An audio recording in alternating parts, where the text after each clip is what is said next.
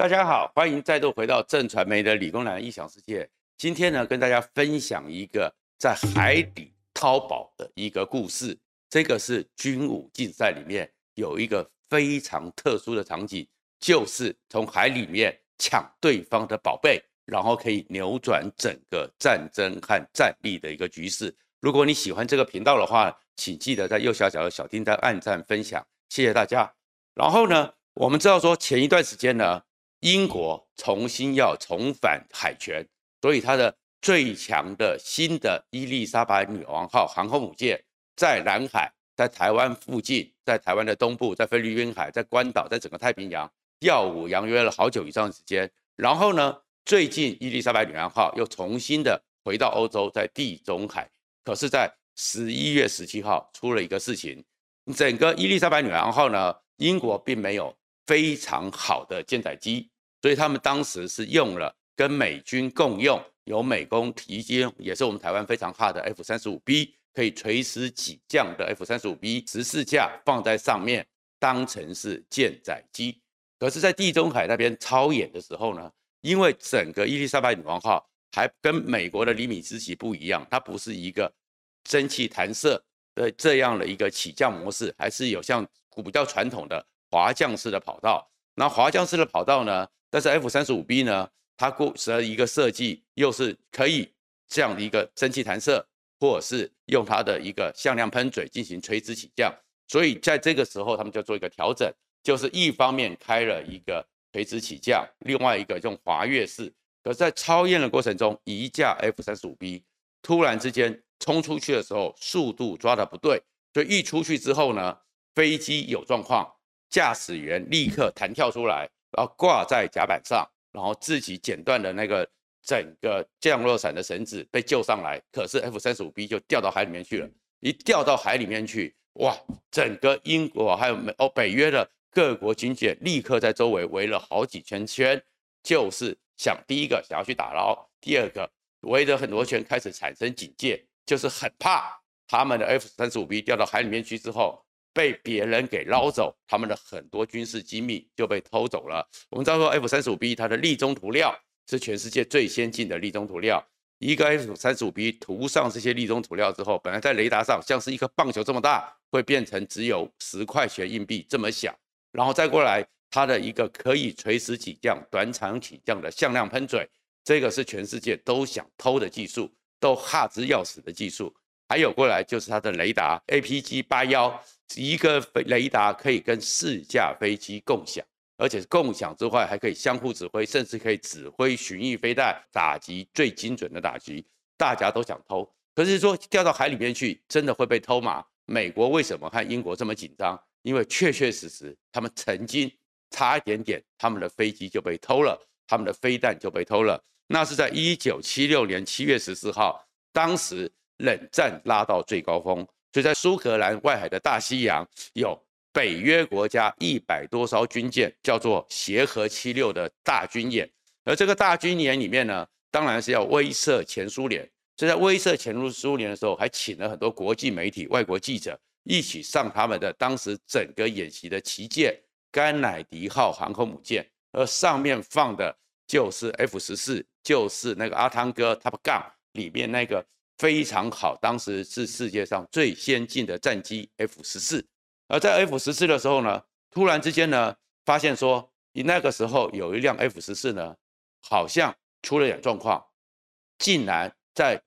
没有准备要起降的时候，引擎发动了，发动之后就往外直冲，一冲就直接冲了出去，然后驾驶员跳伞，然后飞机就在整个甘乃迪号前两三百公尺后掉到海里面去，那大家吓坏了。所以呢，立刻所有船舰都围过岸边，然后美国就立刻驻基扎基号，发现说它已经沉到了海底面五百六十公尺深的海底。然后当时这些军舰虽然有一百多艘，但是在参演，没办法演习，所以驻记好那个位置之后，留下一台 P3C 反潜机，随时定时的上空去巡弋，希望就注意到不要在这个过程中有船舰会过来偷偷摸摸，所以他们这些军舰也不能在海里面待太久。慢慢的离开，一个礼拜之后，从挪威调过来了专门负责打捞的夏克里号打捞船，然后要想把这个 F 十四给捞起来。可在捞的过程中发现不对了，竟然在原来驻机的位置里面，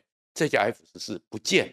不见之后，他们呢赶快去找，赶快去找，直到了十月三号才找到，原来这个飞机在原来的地方已经离了好几百公尺，快一千公尺了。而且呢，很奇怪的是，这架飞机呢在下面的状况之下，机腹朝上，好像有过翻滚，怎么出现这个状况？但是呢，夏克里号呢，已经在这边绕行了很久，也没办法，只好再回到港里面，再进行了油料啊什么的整补。七天之后再回来。发现这个 F 十四又不见了，最后又派飞机在寻寻找找找找，最后终于已经从那个，其实刚刚讲的是七月十四号，一直到了十月二十几号才重新找到新的 F 十四，然后开始在拖。这时候夏克里号也没办法拉它，所以美国动用了他们的一个非常机密的叫做 N R one 这样的一个潜水艇过去之后。然后用绳索铐住之后，慢慢拖，慢慢拖，拖回浅海，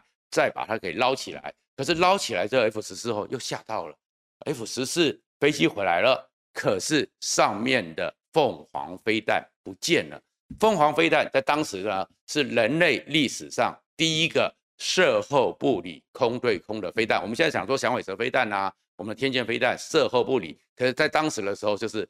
凤凰飞弹是第一个射后不理的飞弹。而且呢，它的时速呢可以达到四马赫。重要的事情是，射后不理还会主动寻标，所以当时是最先进的飞弹。在两伊战争一九八零年代的时候，伊拉克还有当时伊朗在先前巴勒维时代，是美国就给他 F 十四和这凤凰飞弹。光这个 F 十四和凤凰飞弹可以把苏联的米格、苏凯所有战机都打掉。而且目前我们早上讲到整个空战的时候，就讲到一个视距外作战。就是全世界第一枚视距外作战，就是凤凰飞弹，距离七十公里，对方根本肉眼都看不到，是用雷达寻找就把对方米格机给击毁。所以这样一个飞弹怎么会不见了？美国吓坏了，继续的回到原地找，才发现就在附近，终于找到。所以凤凰飞号没有拖走，然后拖回来之后，美国在想说，发生了什么事？怎么我的飞弹、我的飞机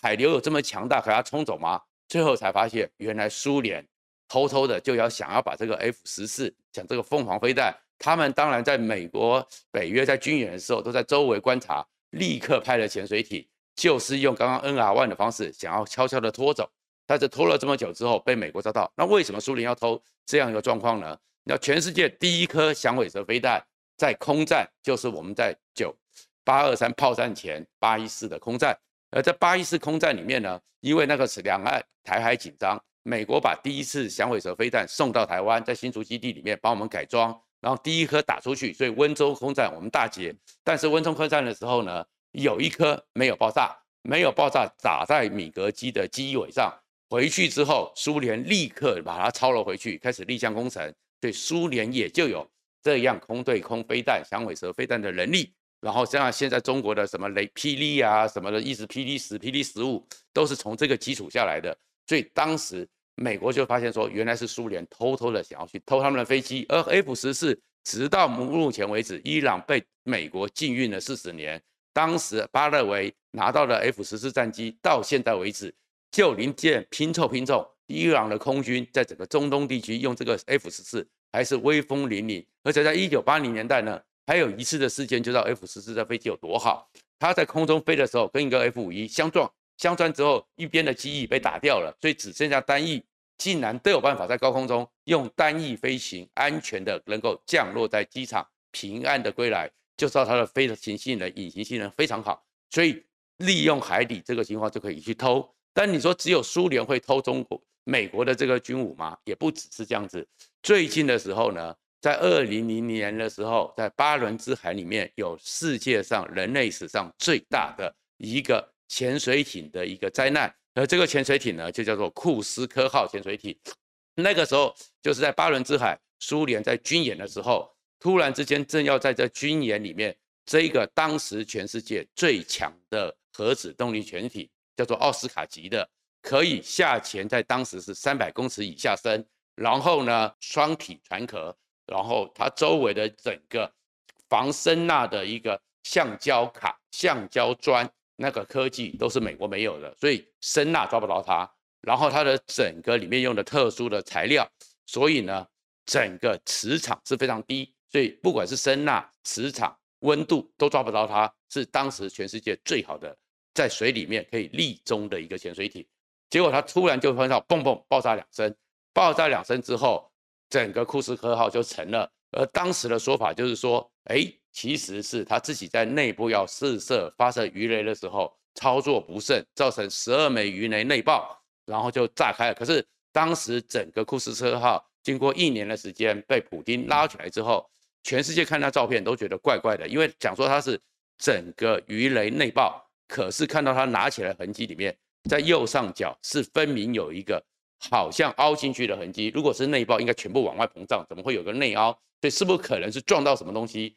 造成正要发射的鱼雷在里面产生了爆炸，造成这样一个悲剧，一百一十八个人全部死亡。大家都在好奇，经过二十一年之后，最近当年的苏联的北方舰队司令波波夫四星上将出来讲说，其实是撞到了北约的潜水艇，是美国的还是英国的还在查。好，当时其实他们就抓到美国有两艘潜水艇，英国有一艘。快速的上浮，上浮之后在海面沉积了一阵子，那显然是可能撞到什么东西。过了一阵子恢复动力之后，才悄悄回去。而当时俄罗斯是有跟美国要求，希望能够让他们登舰检查，可是美国五角大厦已读不回。二十一年后，波波夫上将讲说，其实当时是撞到。而当时这样一个事件以后，你结果呢？北约国家非常好心。告诉俄罗斯说：“我可以帮你打捞，我可以帮你怎么样？”那其实普丁也都知道，你想要偷偷的捞起来之后，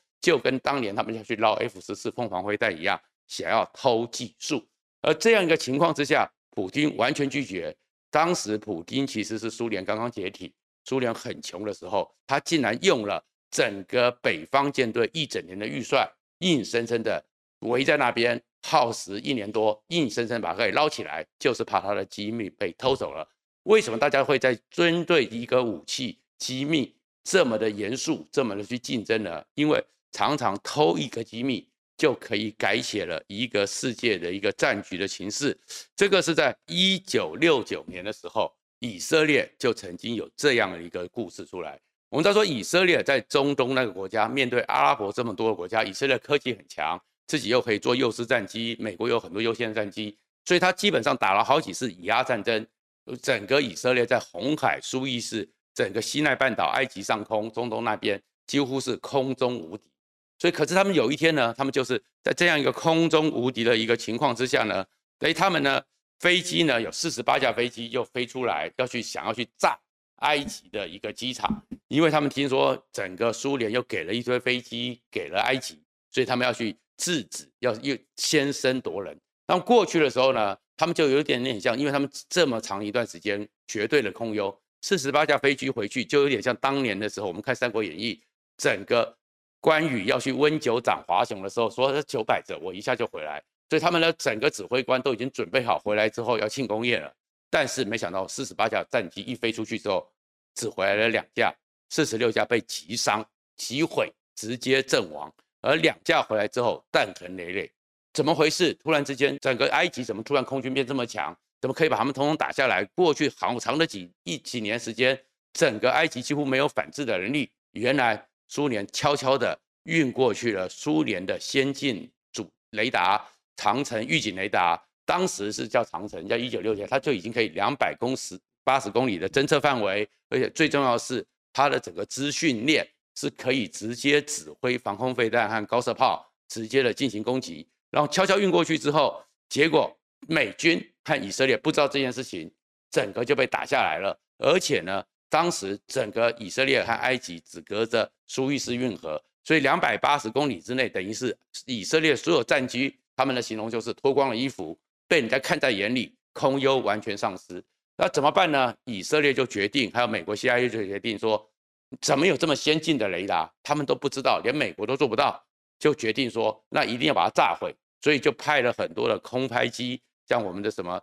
黑鸟啊、YouTube 啊，就上去侦查。侦查之后就开始去研究。那研究之后，终于在一个河谷那边看到有类似过去没有新增的一个军事设施，所以以色列和美军就认为那个就是苏联雷达 P 十二的所在地，就开始进行轰炸。后来炸完之后，以为他们没事了，但是照样他们的战机只要一起来就被埃及打下来，才知道原来被骗了，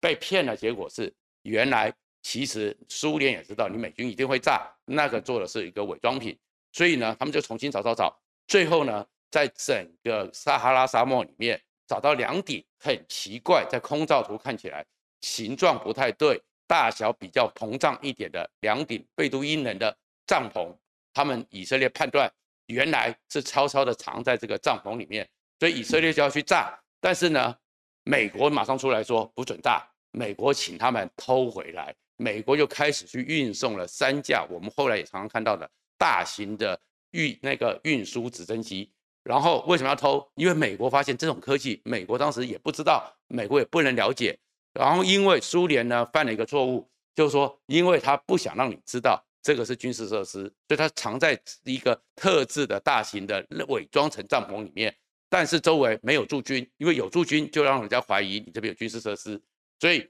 整个以色列和美军就偷突袭，突袭之后就把它抢了回来，抢了回来之后就换美国立项工程，所以从此之后，苏联的雷达的所有的系数，所有雷达的逻辑，通通被美国掌握，美国在雷达预警上反而超越了苏联，所以。抢这些军武，为什么我们现在看到说一个伊丽莎白的 F 三十五会引起全世界？其实目前正在一个紧张，能不能捞到？其实就是海底里面或一个军武状况，一下子就可以改变掉整个军事的军事。那同样的讲到雷达真的很重要，所以我们最近呢，恭喜台湾，我们的 F 十六 V 终于成军了。而这个成军的 F 十六 V，我们可以看到的是，它有最先进的 AM 一二零，可以过肩射。而它那个一千两百万价值新台币的头盔，然后眼睛瞄到哪看到哪，然后最重要的是它好在哪里？就是我们前面讲的 F 三十五，F 三十五用的主动式相位雷达叫做 APG 八幺，我们呢购改之后放在 F 十六 V 是跟 F 三十五